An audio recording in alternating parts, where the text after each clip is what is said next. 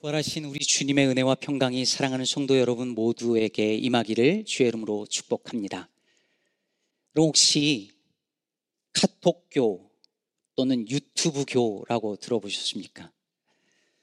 요즘 한국 개신교의 새로운 별명, 뭐 이제 새롭지도 사실은 않지만 새로운 별명이 카톡교라는 별명이 생겼답니다. 카톡을 워낙 많이 쓰는 것 때문이기도 하겠지만 카톡으로 가짜 뉴스를 퍼나르는 일에 가장 많이 하고 있는 사람들이 한국 개신교인들이고 해외에 있는 한인 교인들이기 때문입니다.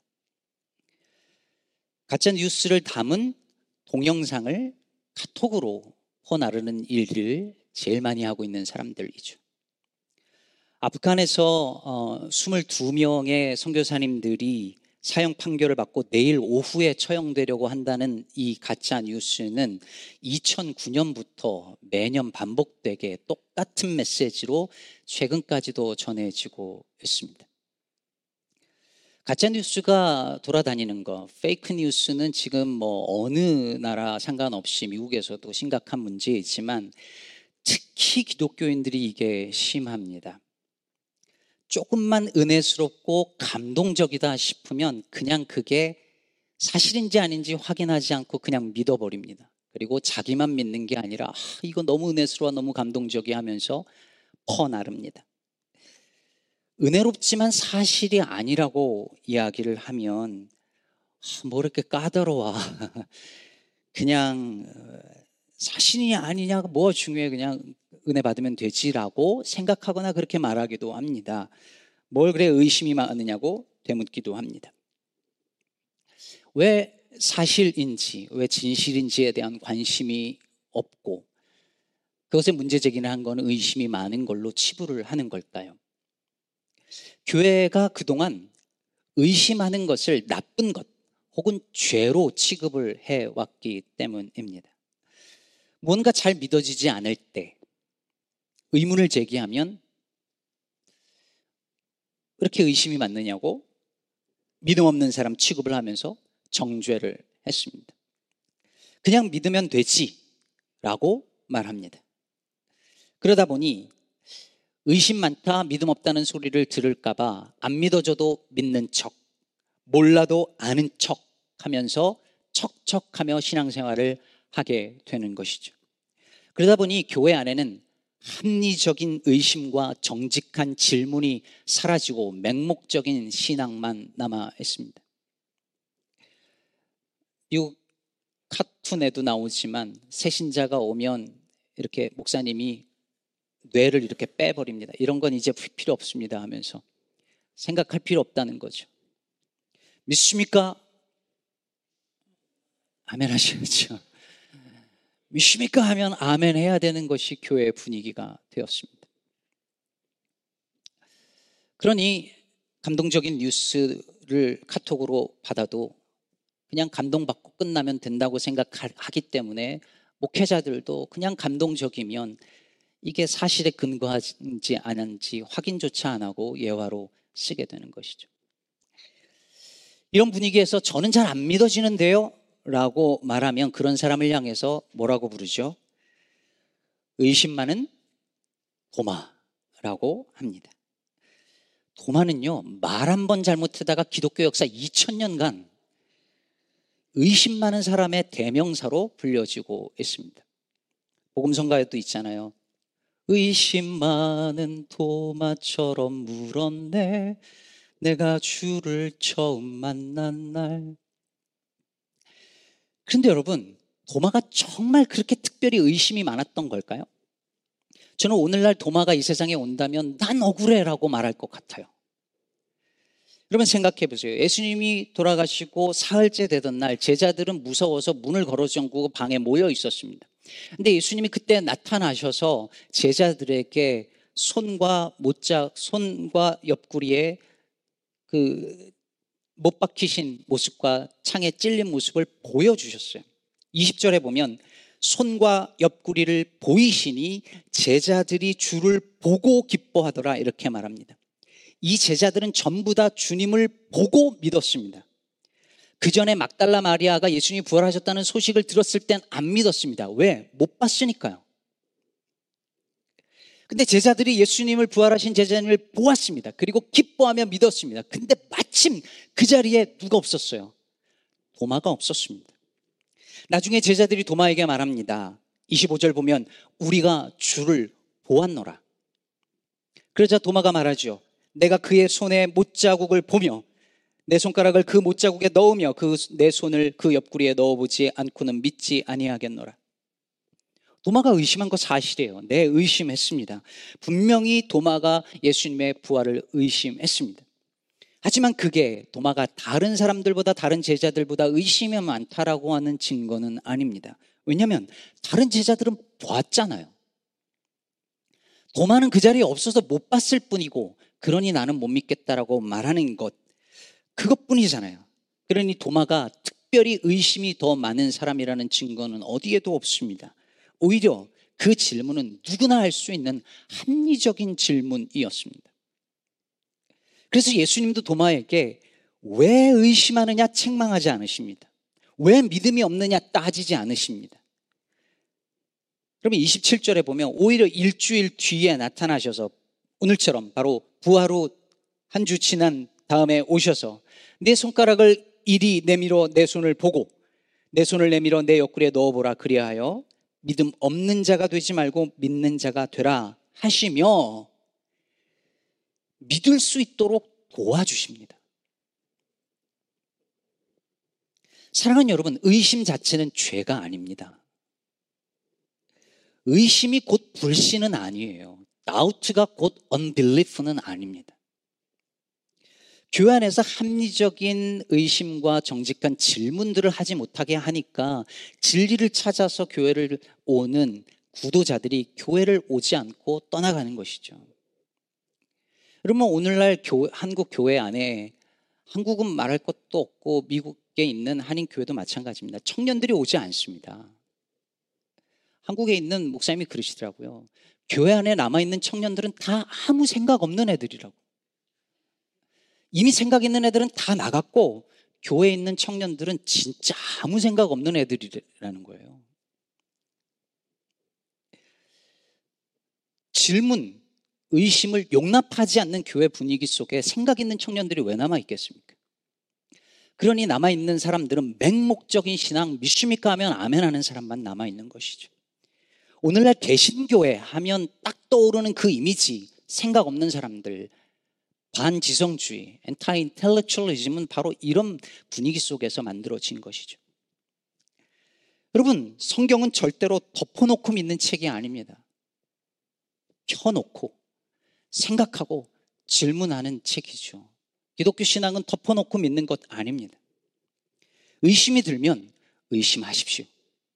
궁금하면 질문하세요. 그러다 불신앙에 빠질까 염려스러우십니까? 아니요. 괜찮습니다.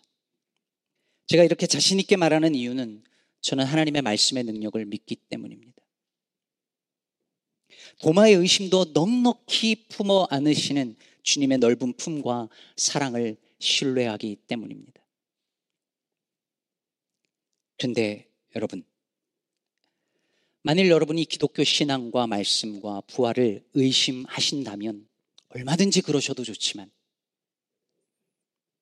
마찬가지로 여러분의 경험과 지식도 의심해 봐야 하지 않을까요? 많은 사람들이 하나님의 존재나 성경의 내용을 의심할 때 그 근거로 내가 가진 경험과 지식을 사용합니다. 부활은 내가 내 경험과 내 지식을 총동원해서 내 이성으로 비춰볼 때 틀렸다고 말합니다. 근데 여러분 그 경험과 지식이 맞다는 건 어떻게 증명을 하시겠습니까? 언젠가 말씀드린 적이 있고 어, 새가족관에서도 가끔씩 하는 일화이지만 제 아이들이 어릴, 어렸을 때에 두 아이가 맨날 다투거나 논쟁을 하다가 한 명이 이런 말을 하면 그냥 끝입니다. 아빠가 그랬어. 아빠가 그랬어 하면 끝이에요. 왜? 이 아이들에겐 옳고 그름을 판단하는 기준 그 텍스트가 곧 아빠의 말이었으니까요. 근데 학교 다니기 시작하면서 애들 말이 바뀝니다. 선생님이 그랬어. 옳고 그름을 판단하는 기준이 선생님의 말이 된 거죠. 선생님이 그랬어. 여기까지만 하면 괜찮은데 한마디를 꼭 덧붙여요. 아빠는 이런 거 몰라. 그리고 여기 미국 애들 항상 하는 말 있잖아요. 그 진짜 기분 나쁜 말. never mind. 얼마나 얄미운지. 아이들에게 뭔가를 옳다고 알려주는 텍스트로서의 아빠의 말이 엄, 선생님의 말로 바뀌는데 조금 지나면 친구의 말로 바뀌고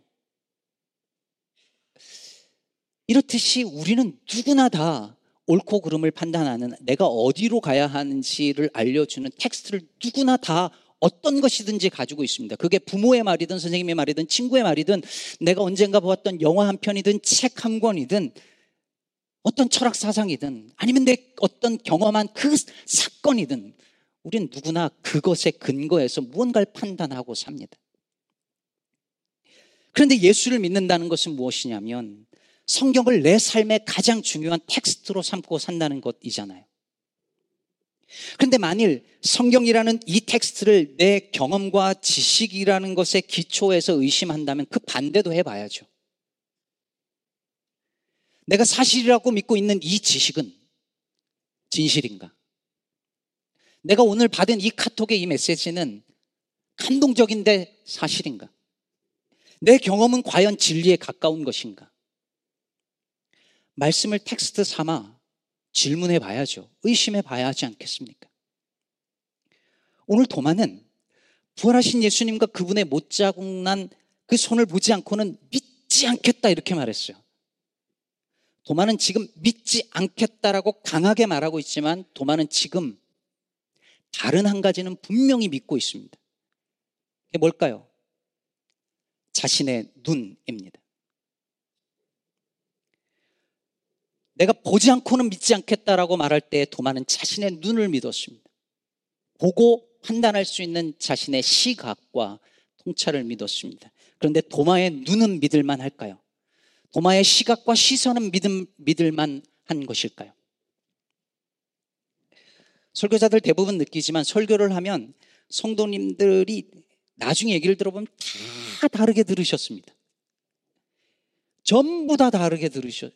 100이면 100 다 다르게 듣습니다.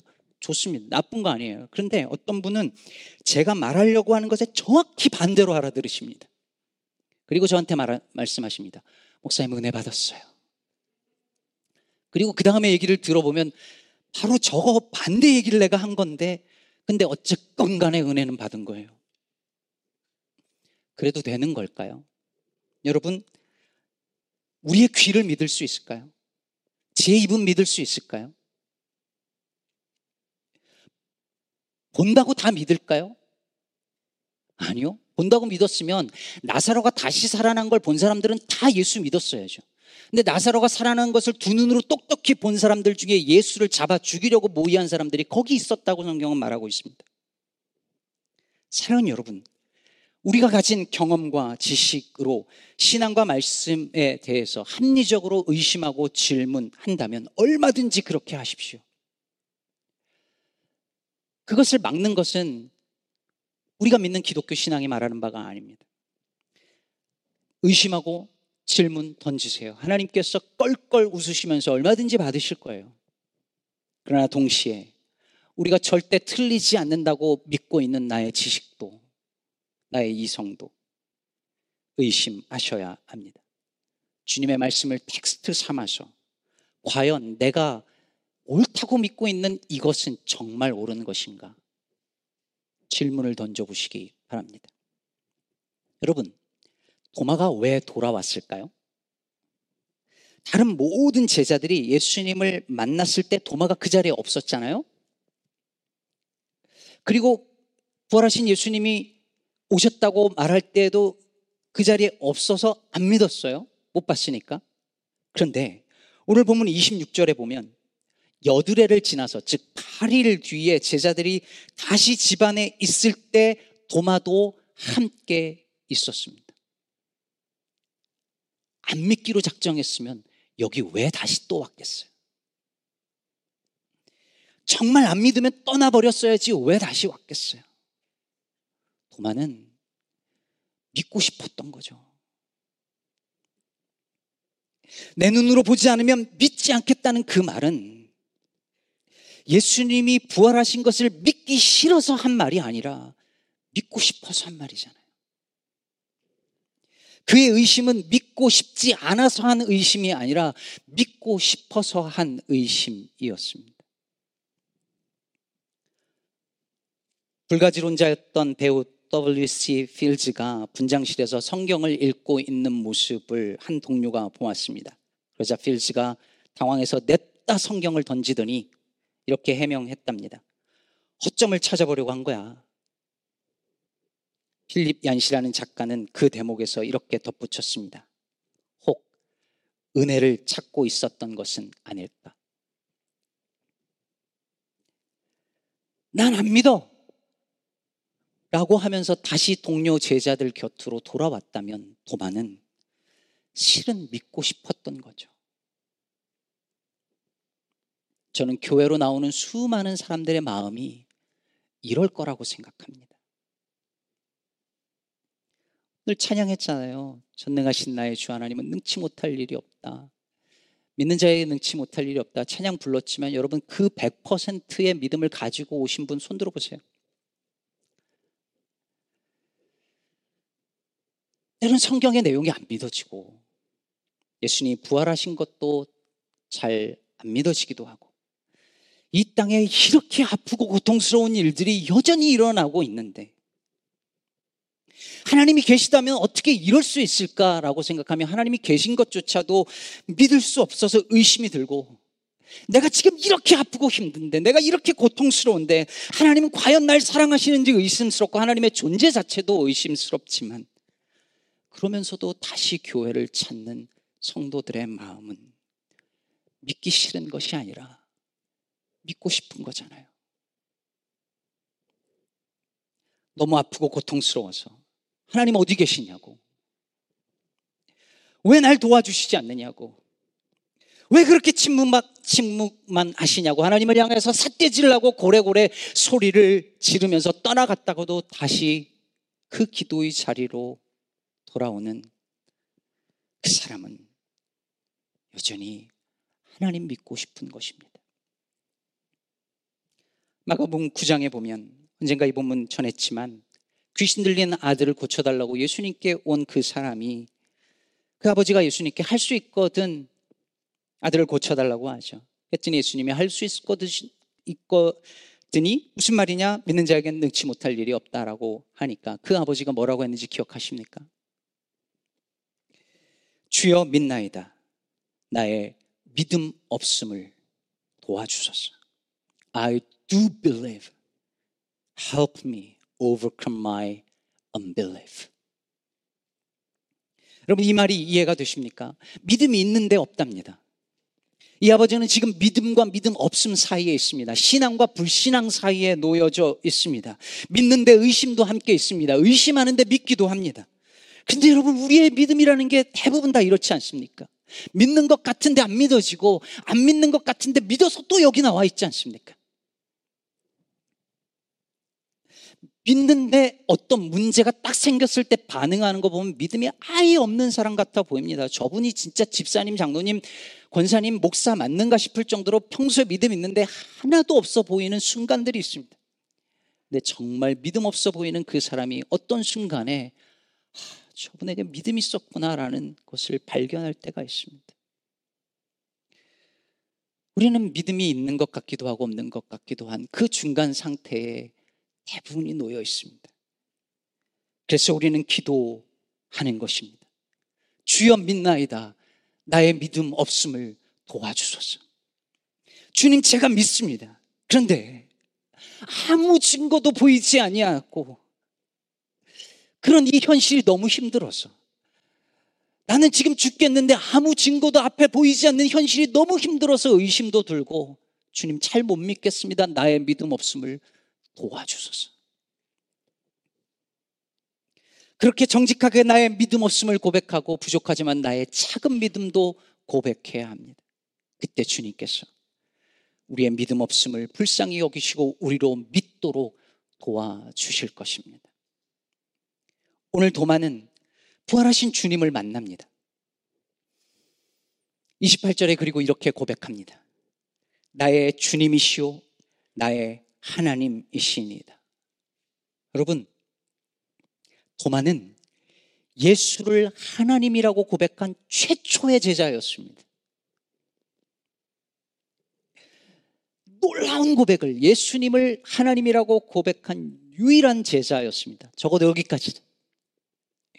근데 여러분, 예수님 보고 하나님이시라고 고백한 이 도마의 고백에서 무언가 떠오르는 것이 있어야죠. 요한복음을 계속 묵상해 왔다면 무엇입니까? 요한복음 1장 1절에서 사도 요한이 이렇게 선언하고 요한복음을 시작했잖아요. 태초의 말씀이 계시니라 이 말씀이 하나님과 함께 계셨으니 이 말씀은 곧 하나님이시니라. 예수가 곧 하나님이라는 것이 요한복음 전체가 증언하려고 하는 메시지인데 그 고백을 누가 하냐면 기독교 역사 2000년 동안 의심 많은 사람으로 여겨져 온 그 도마가 최고의 신앙 고백을 주님께 드렸습니다. 믿고 싶지 않아서 의심한 것이 아니라 믿고 싶어서 의심한 도마가 한 놀라운 신앙 고백이었습니다. 근데 여러분, 어쨌든 도마는 보고 믿은 거잖아요. 그런데 우리는 보지 못하고 믿습니다. 누가 믿음이 더 좋은 걸까요? 그래서 예수님 말씀하시는 거예요, 29절에. 너는 나를 본고로 믿느냐? 보지 못하고 믿는 자들은 복되도다. 우리잖아요. 보지 못했으나 예수가 하나님이라고 믿는 사람들. 그들은 참으로 복되다고 주님이 말씀하십니다. 그러므로 내 눈으로 본 것만, 내가 들은 것만, 내가 경험한 것만, 내가 아는 것만 내 지식으로 가지고 있는 것만 증거로 삼지 않고 믿음을 증거로 삼아 살아가는 저와 여러분 되기를 간절히 바랍니다. 말씀을 맺겠습니다. 언젠가 공황장애를 앓고 있는 한 의사의 글을 읽었습니다.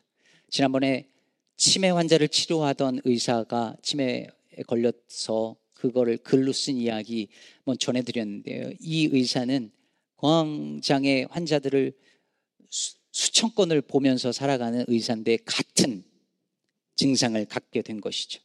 그러다 보니 자기 몸에서 일어나는 증세를 너무 잘 아는 거예요. 기본적으로 공황장애는 과호흡과 같이 발생하는데 자신에게 이 과호흡이 일어날 때 이게 왜 일어나는지 너무 정확하게 아는 거죠.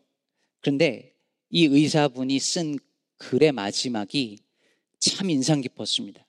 제가 예전에 적어놨는데 출처를 못 적어놨나 봐요. 그래서 그냥 읽어 드리겠습니다. 공황 발작은 내가 응급실에서 수천 명을 봤을 정도로 많이 온다. 또 이 환자들은 응급실에서 가장 중증도가 떨어지는 경환이기도 하다. 왜냐하면 숨이 가빠 죽을 것 같아요 라고 말해도 실제 이 발작으로 거의 아무도 죽지 않기 때문이다. 하지만 직접 환자가 되고 나니 이 공황 발작 환자들에게도 다시금 잘해야겠다는 생각이 든다. 나는 내가 안 죽을지 뻔히 아는 의사임에도 정말이지 꼭 죽어버릴 것만 같은 시간을 견디고 있으니 말이다. 사랑하는 여러분, 안다고 다 되던가요? 머리는 알, 머리로는 아는데 아무리 노력해도 안 되는 거 얼마나 많았나요? 얼마나 많은가요? 그런데도 나의 암과 나의 경험이 절대적인 것처럼 내 눈과 내 귀를 신뢰하고 내가 아는 것과 틀리다고 말하고 증거를 보여주지 않으면 믿지 않겠다고 고집부리며 살아왔지는 않을까요? 네. 믿고 싶어서 그런 거라면 너무 괴롭고 아파서 그런 거라면, 하나님이 원망스러워서 그런 거라면, 얼마든지 좋습니다. 그거 이해 못할 하나님 아니십니다. 이해하시고 믿도록 도와주실 것입니다. 그러나 여러분 기억하십시오. 믿음은 보이지 않는 것들의 증거라 했습니다. 내 눈에 아무 증거 보이지 않아도 믿음을 나의 증거로 삼고 살아가는 부활의 증인 되시기를 주님의 이름으로 축복합니다.